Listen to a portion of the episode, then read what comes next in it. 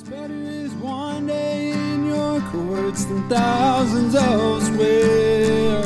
You're listening to an audio teaching from Cross Connection Church Houston. We're a small church located in Pasadena, Texas, and it is our mission to save the lost, equip the saved, serve both the lost and saved, and to send the equipped. To this end, we teach through the Bible on a verse by verse basis, starting at the beginning of a book and working until the end. If you would like to learn more about our church, you can find us at connectedtojesus.org or check us out on Facebook at Cross Connection Church Houston. We pray that this teaching would grow you in the grace and love of Jesus Christ our Lord.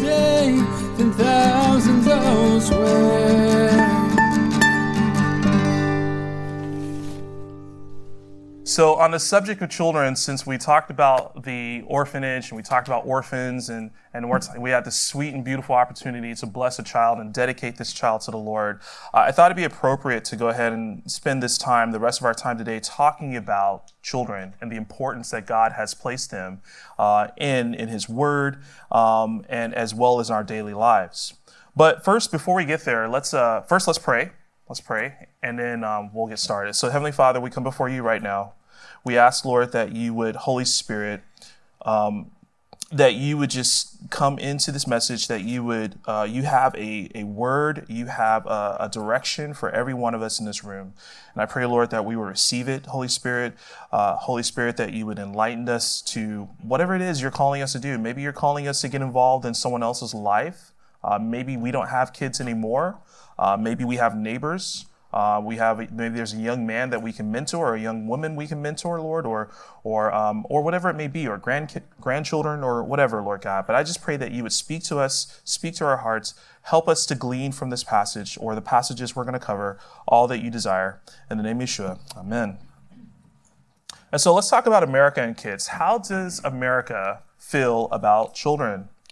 Well, um, according to a new survey, 41% of people surveyed said that children were a vital part of a successful marriage. 41% surveyed said this. But I want to let you know that this is actually down from 65% that said the same thing in 1990. And so now this relates to the fact that one in five American women uh, do not have kids. That number increased from one in 10 in the 70s. Out of the approximately 58 million married couples in the United States, roughly 27 million are childless. Some people claim that the high rate of divorce is reason enough not to have kids so that a child does not have to be raised in a broken home. Studies also show that a couple's happiness generally decreases after they had their first child. Now, I know a couple's sleep decreases after you have your first child, but it doesn't necessarily follow that your happiness decreases after you have your first child. Excuse me. The Department of Agriculture stated that the average cost to raise a child through high school for a middle income family in which the parents are not divorced is approximately $286,000. And that price rises significantly for higher tax brackets and with children who choose to continue their education in college. And when we talk about the economic recessions that we've been going having the past couple years, it comes as no surprise uh, that the number of couples who choose not to have kids has increased. In a lot of different countries, especially Japan, for example, uh, the result of this is that you're seeing a diminished birth rate and, and that ostensibly in 50 years you will see um, a, uh decrease, a major decrease in Japan's population, such that um, they may no longer be able to uh, continue. They may not have a, from a standpoint of a workforce, uh, you know, intellectual uh, force or skills. They may not have those. Uh, uh, they may not have that basis or foundation to continue some of the things that they're doing right now. So this was taken from the European Journal of Population.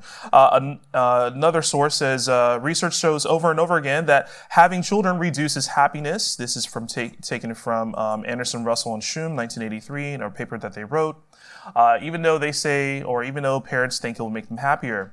And they go on to say one of the dominant explanations for this is that children increase the amount and level of variety of stressors that parents are exposed to, such as time demands, energy demands, sleep deprivation, okay, agree with that, work life balance disturbances, and financial burden.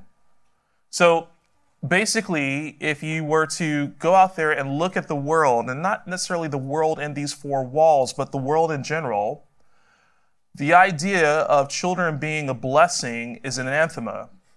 it's something that most of the world doesn't hold to.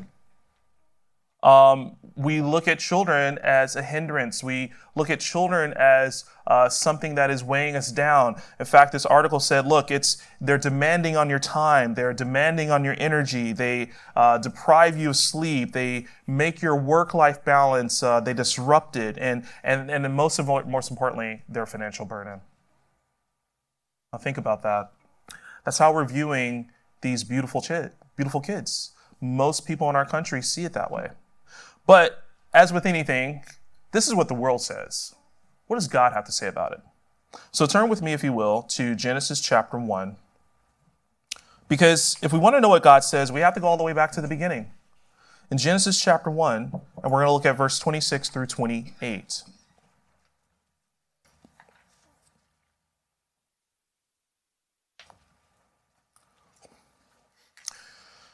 So in Genesis chapter 1, verse 26 through 28, it says, Then God said, Let us make man in our image, after our likeness, and let them have dominion over the fish of the sea, and over the birds of the heavens, and over the livestock, and over all the earth, and over every creeping thing that creeps on the earth. He goes on to say, So God created man in his image. In the image of God, he created him. Male and female, he created them. And God blessed them. And God said to them, Be fruitful and multiply and fill the earth and subdue it and have dominion over the fish of the sea and over the birds of the heavens and over every living thing that moves on the earth.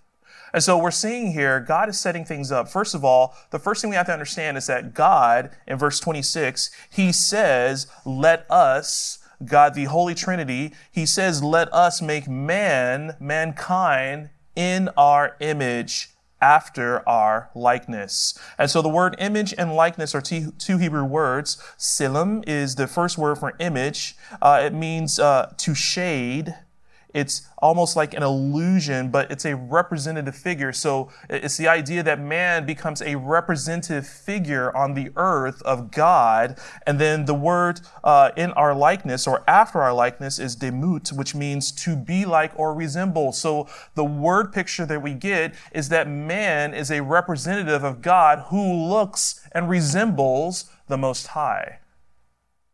And so God has placed an importance on the establishment of the image bearer on the earth.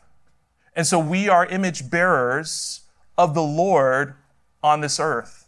On this physical plane, he has not designated the eagle. He has not designated the regal lion. He has not designated the animals or, or mountains or, or natural uh, formations as his image bearers, but rather he has designated mankind as his image bearer which is kind of tricky for us because most of the time we we get upset with people who are made in his image. We have conflicts with people who are made in his image. And so we have to remember, especially husbands and wives, that when we have conflict with our spouse, we are having conflict with someone made in the image of God. And so therefore, what it should do, it should, it should help us take a step back and recognize hey, you know what? There's a special way I need to talk to that person because they are made in the image of the Lord. I need to love that person because they are made in the image of God. And so God has said, look, let us make man in our image. Now, something else to think about, very interesting, is that the word for image is comes from a masculine root. But the word for after our likeness comes from a feminine root. And so this is me. This is my little little nice thing here. You don't necessarily have to take this, but I just think find it interesting that God says, "I'm going to make man in my image, after my likeness," and you have masculine attributes and feminine attributes right there. And after all, where did Eve come from? She came from her husband. She came from the side of Adam, not from his, you know, not from his foot, uh, not from his back, but from the side indicating that they are one in flesh, indicating that they are to work together, indicating that there is unity, indicating that God has knit their hearts together. And so out of this man comes masculine attributes and feminine attributes, and we see it right here in God's word. Kind of interesting. But he says, look, we're going to make man in our image. We're going to make man after our likeness, and we're going to give them dominion. I want you to understand that. Look at that. It's, it's not the other way around, right? Man has has been given has been tasked to have dominion over the earth now we ceded that to satan adam and eve they ceded that but uh, we see in revelation chapter 4 and 5 uh, that the lamb of god who was slain before the foundation of the world he recovers the title deed of the earth by opening the seals but that's that's for another time but initially, God said, Look, I want you to have dominion. I want you to have dominion over the fish of the sea, over the birds of the heavens, over the livestock. In other words, all things God has placed and said, Look, I want you to rule over it. Now, isn't it something that the penalty for an abortion or for killing a child, in some places, it's, it's in all places, it's legal since 1973, but yet the penalty for killing an endangered animal is so much worse in a lot of places. Who really has dominion? What are we really placing value on? Are we placing value on that life that's made in God's image? Or are we placing on the creation? We're placing value on the creation. Um, and, and, so it's just kind of interesting to see how we are sort of flipping things around. Uh, do we have a responsibility to be environmentally, uh, to be good stewards of what God has given us? Absolutely. We have that responsibility. But it should not supersede who is made in his image. Just like you remember that scene where David goes in, he's hungry, and he asks for the showbread, and, and the priest says, Hey, look, this showbread was dedicated to the Lord, but here you are, you can have it. And Jesus picks up on that and says, Remember when David went and he ate of the bread? And what Jesus was trying to prove was like, Look, it, this is about mankind. The needs of men supersede the law. That's why Jesus said the Sabbath is made for man, and man is not made for the Sabbath. And so what we have to understand is when we look at people, they are image bearers. They are made in God's image. And so we have to be careful to not allow anything to supersede God's value and importance on that person's life. Whether it's the environment, whether it's society, whether it's laws, whatever. Because this is what God has said. And so uh, we have this, this, this thing here. We have this, this setup here. God has established it. He's established man. He's created man. Verse 27 says, male and female, he created them. And in verse 28, God blessed them. God blessed them. God put his favor upon them. God put all of his goodness upon them. God gave them um, a, a, situation God put in them and said, Look, I'm going to bless you. I'm going to give you a favor. I'm going to give you a command. And what was the command in verse 28? The command was, Be fruitful and multiply and fill the earth and subdue it. Be fruitful, multiply, fill the earth.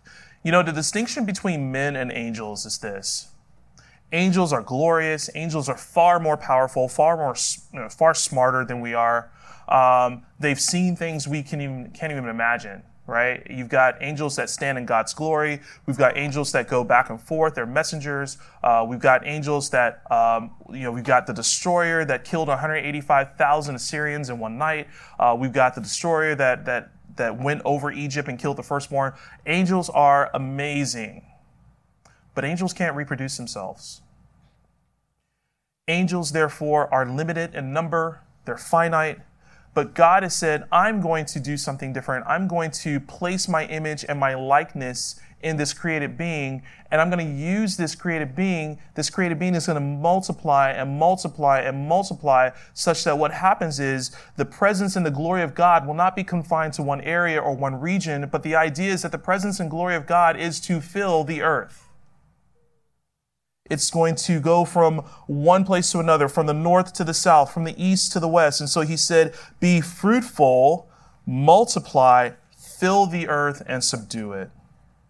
And so that's the beginning. At the beginning of all this, God is already looking at the fact that the, the multiplication of mankind made in his image is a good thing and it's a blessed thing. So let's talk a little bit more. We're going to cover several points. Uh, so children then are, we, what we need to understand is that children are also not accidents. They're not whoops. They're not, oh no, right? To us, sometimes in some situations, uh, we may be surprised by the birth of a child or the announcement of pregnancy. Uh, to us, we may not be prepared, but in God's economy, children are purposeful and intentional. How do we know this? Jeremiah chapter 1, verse 5.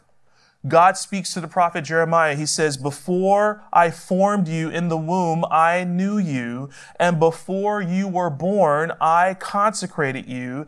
In other words, I set you apart. I picked you. I appointed you to a prophet to the nations. Now that's deep. That's super deep. And you can spend a lot of time thinking about that because what God is saying to Jeremiah is that, look, before you were even formed in the womb, I had knowledge of you.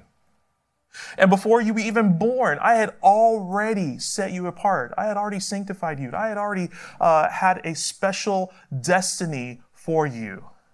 And I, yes, God Himself appointed Jeremiah to be a prophet to the nations, to be one who speaks the truth of who God is. And so the reality is, for every child we, we take to the altar of lust and we, we abort, we don't know God's destiny. We don't know what God had intended for that child. We've heard it said before the cure for cancer, the cure for many diseases and, and things that ail us. We are probably destroying these children in places like Planned Parenthood on cold tables. But God is saying, look, every child that's born, I have a plan and purpose for that child. Every child that's born, every child that is conceived, every child that comes into this world, God knows them. He knows their character. He knows their bent. He knows them. Isaiah chapter 49, verse 1 Listen to me, O coastlands, and give attention, you peoples from afar. The Lord called me from the womb. From the body of my mother, he named my name. Can you imagine that? God knew your name before your parents even thought to think of it. God called you before you even. My, my, my mom used to say this. My, apparently the, the old people used to say this. Uh, sorry, not old people.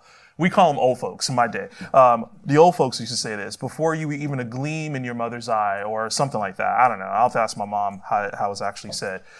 But it's the idea that you were known before you were even conceived. You were known before you were even born. You were named before anyone knew of you. Psalm 22, verse 10. It's a messianic psalm. Jesus says, On you I was cast from my birth, and from my mother's womb you have been my God. Isn't that amazing? The idea that, guys, as we think about children, they're not just accidents. They're not just, oh my goodness, where this happened, how this happened. No, it's intentional. God brought them forth. God has given them life. And not only did God give them life, they're not just a, a clump of cells that are, are random, but rather they are intentional. He formed them. We see that God formed them. We see that God shaped them. We see that God even named them before anybody else knew their name. So children are not accidents. Children are born, or children are known before they're even born. Well, let's talk about the blessings of children. What does God's word say about the blessings of, of them? Psalm 127, verse 3 through 5. Behold, children are a heritage from the Lord, the fruit of the womb, a reward. Like arrows in the hand of a warrior are the children of one's youth. Blessed is the man who fills his quiver with them. He shall not be put to shame when he speaks with his enemies in the gate. And so, more so than today, back then, the idea of having children was essential in terms of your social status. If you um, had a situation where you did not have children, it was looked upon uh, not kindly. It was looked upon as if there was maybe a curse upon you, or maybe you weren't walking with the Lord uh, the way that you should. And so children were looked upon and said, hey, you know what? This is a blessing. Children are a heritage. It is God's heritage for you because for a lot of things, well, let's be practical. They didn't have social security back then. They didn't have 401ks. And so who would take care of you in your, in your twilight years? Your children, your sons, especially. And so the idea of having children meant that uh, you would be provided for, you'd be taken care of in your later years. But also, uh, especially speaking to agrarian societies, you know, from a practical standpoint, having sons, having daughters, uh, it's an extra hands. They're extra hands to help with the day-to-day task of farming, plowing, uh, kneading, sewing, all the things, preparing food. So all these things were necessary, and having extra hands was beneficial. So children then are seen as an heritage. And then, importantly, from the standpoint of uh, passing on blessings, or ensuring that property uh, remains in your family's name, because you know you want you don't want to work your whole life uh, to acquire these things or to build a name and a legacy for yourself. All of a sudden, to just pass away from this earth, and it just goes into the hands of people that you don't know, or you don't trust, or you don't love. And so having children then means that the things that you worked for, the things that you labored for, that you toil for, uh, the rewards that you acquired throughout your life, now you can pass these things on to someone that you know and trust who will look after those things in the right way. And so therefore children are a heritage. The fruit of the womb is a reward. Um, and that's why you see the conflict between uh, Rachel and Leah, as Rachel finds herself barren many, many times uh, unable to have kids. And Leah boasts in the fact that uh, God is blessing her until finally Rachel herself has two children, and that would be Benjamin and Joseph. But until that time, it was a struggle for her. And so verse 5 says, Blessed is the man who fills his quiver with him. And I love the imagery here because it, it, verse 4 calls this man a warrior and he calls his children arrows. And so the idea that you have this arrow and you uh, notch your bow with it, and now you can uh, fire this arrow in different directions. And, and it's the same thing if you think about it, as you are raising your children and you're raising them to love God and you're raising them and instilling into them the values that you have, you are now releasing them and blessing them to go out into the world. And guess what they're carrying with them? They're carrying the values that you have. They're carrying with them uh, the things that you've instructed them with to another part of the world. And they're going to get married. They're going to have kids. They're going to do the same thing. So the sense of who you are is being replicated over and over and over again. And see, this all starts back in Genesis chapter 1 because God said, Let us make man in our image after our likeness. The sense of man will multiply and multiply and multiply and carry God's values to the ends of the earth. Ruth chapter 4, verse 11, we see in this passage as Ruth and Boaz are engaged that the people are witnesses. They come and they witness this engagement and this really this marriage, this betrothal, and, they come and they bless uh, Ruth and Boaz. And here's what they say as they bless Ruth and Boaz in verse 11. They say, We are witnesses. May the Lord make the woman, speaking of Ruth, who is coming into your house like Rachel and Leah. Why? Who together built up the house of Israel. What do we know about that? We know that Jacob, otherwise known as Israel, had 12 sons, and the 12 sons became the foundation for the nation of Israel as we know it. And so the idea is that the fruitfulness that God uh, did with, with Jacob through Rachel and Leah, and of course, you know, Bil, Bilhah and, Z- and Zilpah, but uh, the, the fruitfulness that he brought through them, this is what established the house of Israel. And, they're blessing Boaz and they're blessing Ruth, and they're saying, May God do with you just as he did with Rachel and Leah. And by the way, we know who um, Boaz's offspring is. Boaz had Obed as a son, Obed had Jesse as a son, Jesse had David as a son. And David is the progenitor of the Messiah. And so we see this blessing fulfilled. It was actually actually a prophetic um, messianic blessing, but it's still a beautiful blessing. So we see here in God's word that children are indeed a blessing. So the purpose of godly offspring, what, what's the purpose? And we've been alluding to this over and over again. So now we're just going to look at some passages so that we can cement it in our mind as we think about this. Again, I've said before, the purpose of children is to multiply the goodness of God, the, the intentional, the intentionality of God seeking for godly offspring so that the world would be filled with his glory. Well, how do we know this? In Malachi chapter 2, verse 15, In this passage, God is speaking through the prophet Malachi and he is rebuking the people because they are so, so generous with divorcing. And so he says in verse 15, Did he not make them one? Speaking of what we saw in Genesis chapter 1, did he not make who one? Them, male and female, right? Did he not make them one with the portion, with a portion of the Spirit in their union? And so this is what's beautiful about this. I don't know if you caught this, but he's saying we made them one male and female, with a portion of his spirit. And so, just as an aside, when we talk about a successful marriage, you know what really, really, you know what it takes to make a successful marriage? Right? It takes a man submitted to God, it takes a woman submitted to God, and it takes the indwelling and filling of the Holy Spirit. Because the Word of God tells us that a threefold cord is not what? Exactly. Easily broken for those of you watching at home. So he goes on to say in Malachi chapter 2, verse 15, and what was the one God seeking? Godly offspring. So guard yourselves in your spirit and let none of you be faithless to the wife or your very youth. What is God seeking from the beginning? He is seeking godly men and women. Habakkuk chapter 2 verse 14. For the earth will be filled with the knowledge of the glory of the Lord as the waters cover the sea.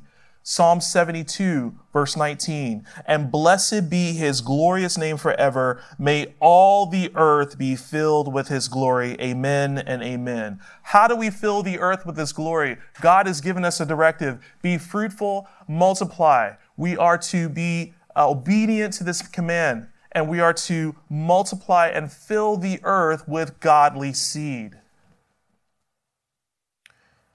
So, as we think about this, let's backtrack here because I want to I want to tell you what's really great about kids and what we can learn from them. You see, kids are an example to us of praise. In Matthew chapter 21 verse 6, which is Jesus quoting from Psalm chapter 8 verse 2, it says, And they said to him, Do you hear what these are saying? This is Jesus. He says, Yes. Have you never read? Out of the mouth of infants and nursing babes, you have prepared praise. There's something beautiful. I, I come home or I'm at home, my, my three year old is going around and she's singing these songs that she learned you know, and she's like just singing them to the you know top of her her lungs, everything like that. And there's there's no guile, there's no deception right? She's not she's not trying to, you know, like audition for America's Got Talent or anything like that. She's just she's just singing out of her heart, the depth of her heart for God. You know, and and children are so impressionable. Please be careful. Please be careful what you expose her to. Their minds are sponges and they soak up everything. And so expose her to God's word, expose her to worship, expose her to the truth of who God is. And may that be the foundation of Juliet's life. Amen. My kids, you know, I, I used to get on my wife all the time. When we get in the van, I'm like, ah, KSBJ again. and then finally, the Lord, you know, just like hit me upside the head. It's like, oh, what would you rather than be listening to? Exactly. Right. Thank you, Juliet. And so, you know, for all of my adult, you know, like, ah, KSBJ, I need something, need something more, you know, like edgy, you know, edgy Christian worship, blah, blah, blah. And God's like, you know what? Hey, you know, your kids are listening to worship songs. They're hearing the praises of my name. That's good. That's good. And we have a society that is doing everything but glorifying God. We have a society that's trying to influence our kids uh, through culture, through music, through video, and we have to guard them. We have to guard their eyes, what they see. We have to guard their ears, what they hear. We have to guard what goes into their hearts until they then are capable of doing so for themselves. But children, when we are filling that space around them with the glory of who God is, they become for us examples of praise. And when you hear a little child going around singing, Jesus loves me, that is so awesome. I mean, amen. That's what we need to hear. And what we should be doing is, amen, amen, and sing with them. They are also our example of belief. in Matthew chapter 11, verse 25. At that time, it says, Jesus declared, I thank you, Father, Lord of heaven and earth, that you have hidden these things from the wise and understanding and revealed them to little children. Now, specifically, he's speaking of his disciples. But we know later on in chapter 18 that we are to come to him as a little child. What does that mean? That means that we are to come to God without guile. We are to come to God with a believing faith, a childlike faith that says, Lord, whatever you say, I will trust you. And how are children our example? Well, you know what? When I am with my kids, I can pick them up and they trust me. Like I can I can talk to them, I can uh, my kids know that I'm going to work so that I can provide for them. They, they don't worry about, okay, dad, did you pay the light bill? Uh, dad, are, are, are, you paying, are you paying the mortgage, dad? Uh, dad, did you make sure that the van note got paid? Dad, I'm, I'm really concerned. Uh, dad, are, are the clothes being washed, father? Uh, dad, what about the dishes? Uh, dad, in fact, the only thing my kids really worry about is food. yeah.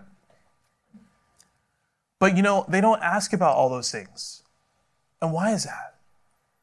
Because in their heart, they know that they know that they know that they know that I will provide those things for them. They, maybe they can't articulate it, maybe they can't express it, but there is a trust in them that is unmovable and unshakable because they know that their Father loves them. And what God is looking for, He's looking for us a trust that is unmovable and unshakable because we know our Heavenly Father loves him, loves us. And so that is why children are our example of belief. When God says, Look, Aaron, I'm going to do this, what he's hoping that I'm going to respond is say, Yes, Lord, I believe you. I believe you, Father. But usually what he gets is like, Really? I'm not sure. Can you show me how you're going to do that again? Is that really the way it's going to work out? Because, you know, I've had this experience before, and I want to tell you, it doesn't always work the way you think it does. You know, usually that's my response. What he wants from me is to say, Ken Abba, yes, Daddy, I believe you, I trust you, I know that you know what's best for me. And so they are our example of belief. They also are example of humility. Matthew chapter 18, verse 1 through 5, it says, At that time, the disciples came to Jesus saying, Who is the greatest in the kingdom of heaven? Good question. right? Uh, you know, for those of you that were competitive in sports, you know, we always want to know who the best is going to be. All right. We want to be the best. And calling to him a child, he put this child in the midst of them. So Jesus like, okay, got it. Going to answer your question. Somebody bring me a child. He brings this little boy, and he puts the boy in the middle of them. So you got these 12 apostles, maybe more, probably, and now their eyes are upon this little child. And so then he says to them, Truly I say to you, unless you turn and become like children, you will never enter the kingdom of heaven. Whoever humbles himself like this child is the greatest in the kingdom of heaven. Whoever receives one such child in my name receives me. And so the example of humility, we kind of talked about that. The, the humility of a child. The, uh, a child looks at us, loves us, has no pretensions, has no guile, but has a strong belief that we care about them and will do what's best for them. That humility to trust and say, Daddy, wherever we're going, that's fine. I'm good with that. Uh, Daddy, whatever we need to do, that's fine. I'm good with that. Or the idea of like, you know, Daddy, I just want to spend time with you. Like, please pick me up. I just, I just want to be held in your arms. That humility of saying, Here I am. Here I am, Daddy. And so when my kids come to me um, and they hold their arms up and they say, pick me up.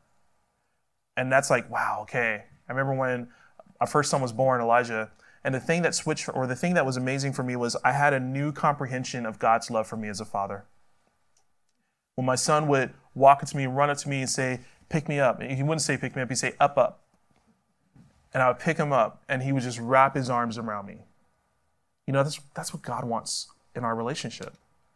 He wants us to extend our arms to Him in moments when it's hard, in moments where we just don't understand what, why things are going on, when, when life is difficult. But not only when life is difficult, when, when life is amazing, He still wants that attention. He still wants us to run to Him with our arms open and say, Lord, pick me up. And the thing about our Father is that He loves us and He will pick us up. He will wrap His arms around us, He will extend His reach to us. And so that humility of saying, hey, you know what? I, I can't carry myself. I want you to carry me. I want you to take me wherever we need to go. Children are an example of humility. And so, um, as we see the example that they are, we need to come back to the task of raising them. In Psalm 22, or Proverbs 22, we know this passage, verse 6 train up a child in a way he should go, and even when he is old, he will not depart from it. You know, that's an interesting thought train up a child in the way he should go. And so when I think about this verse, I think about there's there's some studying, there's some introspection, there's there's a depth of understanding because you have to look at that child. You have to understand your child. You have to understand your child's personality. You have to understand what they're like. You have to understand what the things that make them tick, the things that make them happy, things that make them sad. And so then you have to understand through faith and prayer, Lord, what is the direction this child should go? Because for example, I've got two boys, and I found that disciplining them the same way doesn't work.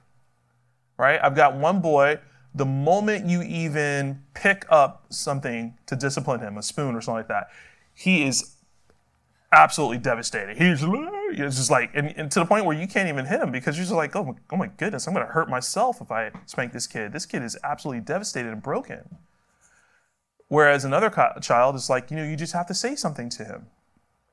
And then there's Margaret, and she's the craziest one of all. So be praying for us because we know she's out of this, out of control. But every child, every person is different, right? We're not all the same. Yes, we're made in God's image. Yes, we're made in His likeness, but we're still not all the same. And so, as a parent, when you're talking about training up a child in the way you should go, that means you have to understand that child's personality. You have to understand what drives them. You have to pray for God to give you wisdom and give you eyes to see it. And so, therefore, once you understand it, now you point them in the direction that God has for them. And so you are to train them. I think of it like this it's like if you're a teacher kid to drive a car, right? And so you're teaching a kid, first of all, you're saying, okay, first of all, in America, we don't drive on the left hand side of the road. That could lead to bad things, right? So, first of all, you establish boundaries. And then second of all, you say, okay, now uh, this is the side of the road that you drive on, and these are the speed limits. On this road, this is the speed at which you are allowed to drive. Um, when you see uh, certain obstacles, such as a stop sign or a stoplight, whatever it may be, this is what you're supposed to do when you see these things. And then if you want to take it a step further, you say, son, I want to train you because I'm going to teach you, you need to go to downtown Houston. So there is a task for you there and so you then train him to say, okay, we are here in Pasadena. When you get to 45, you need to turn north and go north on 45. You're not going to tell them, go south on 45 because that will not take them downtown. That will take them to Galveston. There's a lot of fishing down there, right? And beaches and, and surfing and stuff like that. And That may not be what God wants them to do. But you may say, look, this is where you're supposed to go. You're supposed to go downtown. And so, therefore, the direction to get downtown is north.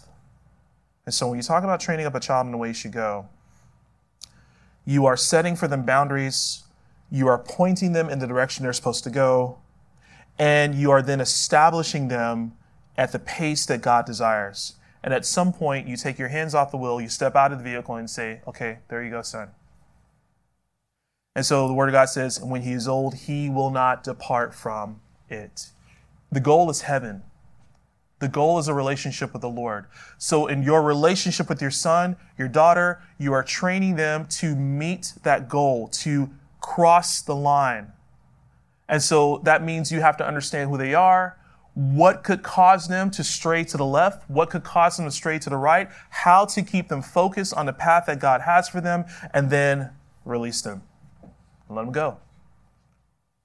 So, if you're doing that faithfully, they won't depart.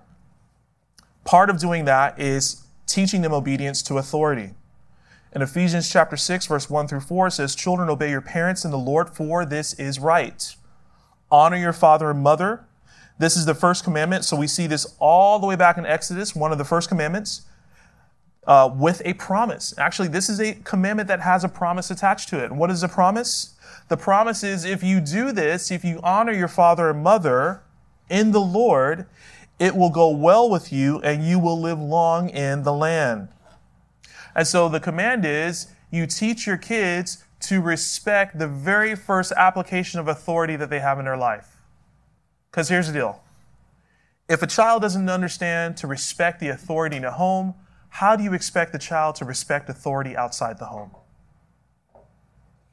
If your child is, if you see a child and they're, they're cursing out their mom, cursing out their dad, being disrespectful, talking back, doing all these things, having tantrums, all this other stuff, if they can't do that at home, then there's probably a good chance they're not going to do that when they're confronted by someone who has authority. And it's not going to turn out well. And most of the problem with a lot of youth today and I say this because I had a lot of authority instilled into me. In fact, some of that authority came via a what we would call a switch from the backyard. I had to go. Anybody ever had to get their own switch? How horrific is that, right? You're looking at your own instrument of punishment. You have to go get it. I mean, seriously, that's humiliating. Um, and if you didn't get the right one, that was worse because like you know i would try and get those like ones that would fall apart real quick you know that would break real easily and like okay i'm done and like no, that's not good enough. And they would go get one that's like, you know, three feet long and like, you know, super thick. You know, so anyway, sorry, I'm having PTSD. Thanks, mom. Um, I'm just kidding. If a child does not respect the authority that they have at home, there's no, no hope for them. No hope for them in the world. And, you know, what you have to explain to your kids is that, look, you know, the, the authority that I have here over you is an authority based upon love. But the authority that the world will have you, there's no love there. And there's no care, there's no concern, there, there's, no, uh, there's no memory of the late nights that they stayed up with you because you had colic. There's, there's no memory of when you were sick and how they took care of you. There's no memory of how sweet you were when you brought home a Happy Father's Day card or anything like that. There's nothing attached with that. There's just you are a person and you're not submitting to authority, and there's not going to be any mercy, and there's not going to be any love or tenderness. And so what you have to establish is like, look, you need to understand this is authority in the home, and we need to establish this here. And it's here because we love you and because we are obligated by the command of the Lord to teach you. Because not only is the authority, um, not only are you preparing them for authority in the world outside the home, but you're preparing, preparing them to receive God's authority on their lives and to submit to the authority of the Lord. We also have to be, um, we also have to be about disciplining our children. Proverbs 20, 11. I want you to notice this. It says in 20, verse, chapter 20, verse 11 says, Even a child makes himself known by his acts, by whether his conduct is pure and upright. So you, you go to different places and you see kids and you see kids acting poorly, right? Um, that child is making known his character. How do we fix that? Proverbs 13, verse 24. Whoever spares the rod hates his son but he who loves him is diligent to discipline him. That's how you fix it. That's how you fix it. You fix it by intervening in that child's life at a young age and helping them to understand that this authority and discipline is for their best. Last Sunday, we talked about the discipline of God, how he disciplines those whom he loves. Why? Because he is a father to us and he sees us as what? As sons and daughters. So, as parents, we can't afford to spare the rod. We can't afford to spare discipline because if we do so, we are harming our children and they will grow up without any measure of understanding the importance of submitting to authority, not only to the authority in this world, but ultimately to the authority of our Father in heaven. As parents, we're also called to cover our children. 1 Corinthians chapter 7, verse 14. Now, this is a passage where Paul is talking about uh, those who are believers who've come into a relationship with God and maybe their spouse is not believing anymore, but it speaks to, hey, you know what? You are a believing person. You need to hang into the marriage. Why? He says, For the unbelieving husband is made holy because of his wife, and the unbelieving wife is made holy because of her husband. Otherwise, your children will be unclean but as it is, they are holy. Do you know the importance of a godly man or godly woman in a home, do you know how important that is? When was the last time you went out into a rainstorm without an umbrella? Anybody? Anybody like just walk in the rain? It's coming down, you know, it's just drenching you, soaking you. That's a wonderful experience, right? No, right? That's why we invented umbrellas. And what do the umbrellas do for us? They cover us. They keep us from getting wet. And you know what you're doing for your children, for your family, as a man of God, as a woman of God? You are a covering. You are covering. Paul says that Satan is always sending fiery darts. He is seeking to kill, steal, and destroy. And guess who he's targeting? Anybody made in the image of God. And it doesn't matter how old they are or how young they are.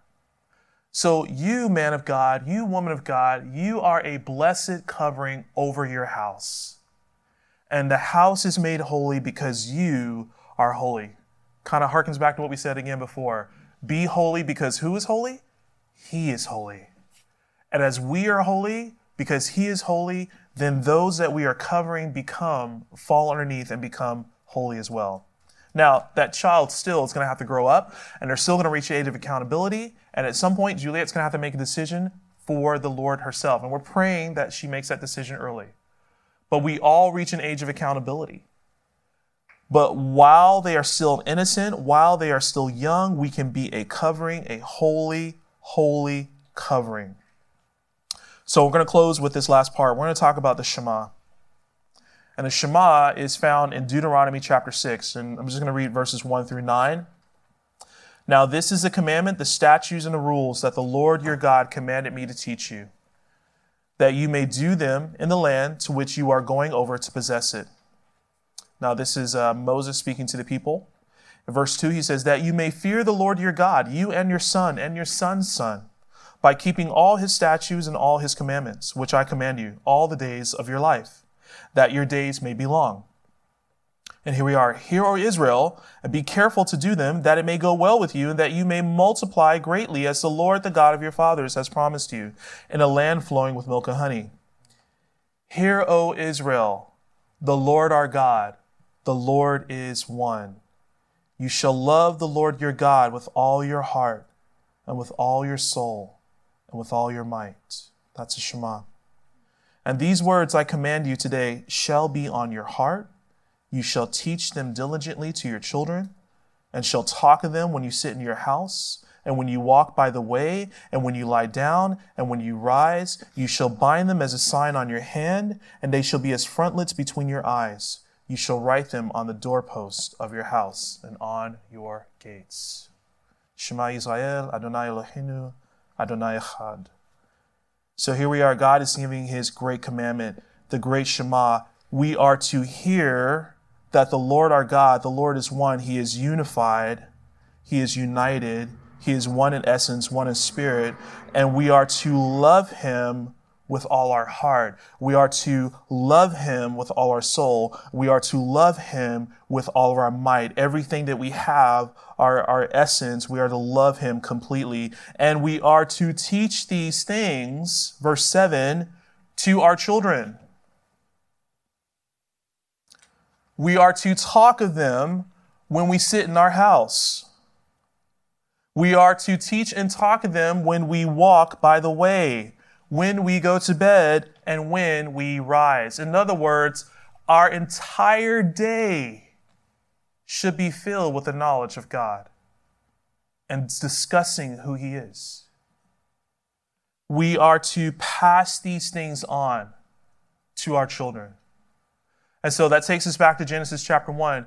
Be fruitful and multiply and fill the earth. Fill the earth with what? Godly offspring, as in Malachi chapter 2, verse 15. Godly offspring that has the knowledge of God, whom we've taught these things, we've shared these things, we've diligently spoken of these things, so that when they go out into the world, they are going out as image bearers who have an understanding of who God is, love the Lord with all their heart, mind, soul, and strength, and are able to teach these things to others. This is what God is looking for. And this is why children are so important. They're not a burden. They're not a drain on our resources. No, they're a drain on our sleep, but that's another story. They are a blessing. And we need to recalibrate our eyes. If we're struggling with that, we need to recalibrate our eyes and look at them the way God sees them. They are potential. They are the potential of God being spread to the different corners of the earth. And that doesn't necessarily mean physically, geographically. That could be, well, you know what? My child goes to college at San Jac, or my child goes to the University of Houston. My child is meeting people from different parts of the world that have never heard the name of Jesus Christ, or my child is meeting people who come from broken homes. My child is meeting someone who doesn't understand what it, ha- what it means to have a, a loving father or a loving mother. These are our arrows that God has given us. And our arrows are there so that we can go forth and conquer in love with the gospel. And so, children are indeed a godly heritage. Now, the question becomes well, maybe you don't have kids. Well, you know, there are some children who are in their 20s and in their 30s. There are some people who haven't seen an example of a godly man. There are some people who haven't seen an example of a godly woman. I would encourage you, if you come across someone, you know, pray about how God would have you intervene in their life. When I was a kid, um, I, I've said this before, my father wasn't in my life. And um, there was uh, different organizations that my mom uh, got me to be a part of, uh, Big Brothers, for example, where men would come in and they would spend time with me and hang out. Um, and it was really cool. It was really cool to have someone take interest in me as a man who didn't have to. You know, and, and I, I would I'd be lying if I didn't like probably think, oh man, I wish he could be my dad. Yeah, you, uh, you don't understand. Kids love that. They yearn for that. They desire a father. They desire a mother. They desire that love. And no matter how bad that child looks, you know what? If, if God is bringing you into their life, just being able to speak a word of hope and love in their lives, man, that is so amazing. Don't underestimate your potential. Don't underestimate what God can do and the impact that you can have in someone's life. Or maybe it's grandkids. Maybe God has brought these grandkids, these grandbabies, or great grandbabies, whatever it may be, if you're blessed, and, and God is putting you in a position where you can now uh, be that example of God, that example of a godly father, that example of a godly mother to those grandkids. My grandmother, Ephesians chapter 6, she made me read Ephesians chapter 6 every night before I went to bed. Every night. And then once I memorized that, she started making me read Hebrews chapter 1. And once I memorized that, my mom made me memorize Psalm 121 and over and over and over again. And I see now how she invested in me. My grandmother invested God's word into me as a young man. You know, we all have the capability of doing that for someone else. And then finally, maybe your parents weren't that great. I want first I want to encourage you number 1, you have a heavenly Father that's never strayed in his love for you. Never. Right? And if he if you have a relationship with him right now, that's that's because he has moved heaven and earth so that you could know him and so that you could walk with him. But I also want to know that God has not forgotten you. And he has poured in you and established in you so great a love and great understanding that there are going to be some children out there that are going to be blessed. There are going to be people out there that he's going to pour you pour you into. So I want to encourage you, just hang in there. Hang in there. Don't don't get discouraged. Make sure you forgive. Make sure you trust that the Lord is good, but don't be discouraged. God has a plan. He's still on the throne. So, Lord, we thank you for the opportunity to bless this beautiful child. Thank you, Lord God, for your word, which affirms that children are a heritage, that they are a blessing, that they are not, Lord God, um, the way the world sees them. They're not, Lord, um, hindrances or um, obstacles for us in having our best life now. It's not about our best life now. It is about you, Lord. It's about what you've done. And thank you for them. Lord, we continue to pray for your blessings over the Crabtree family. Um, pray that you would give them wisdom as they may as they seek to understand how to train Juliet up in the way that she should go. And we have your promise from your word that if they are faithful to that, that she will not depart from it when she's older. And so help us to remember the great Shema, that we are to remember that you are one, and we are to love you with all our heart, soul, mind, and strength, and we are to teach these things to our children. Help us, Lord God. Help us to do that. And we pray this in the name of Yeshua. Amen.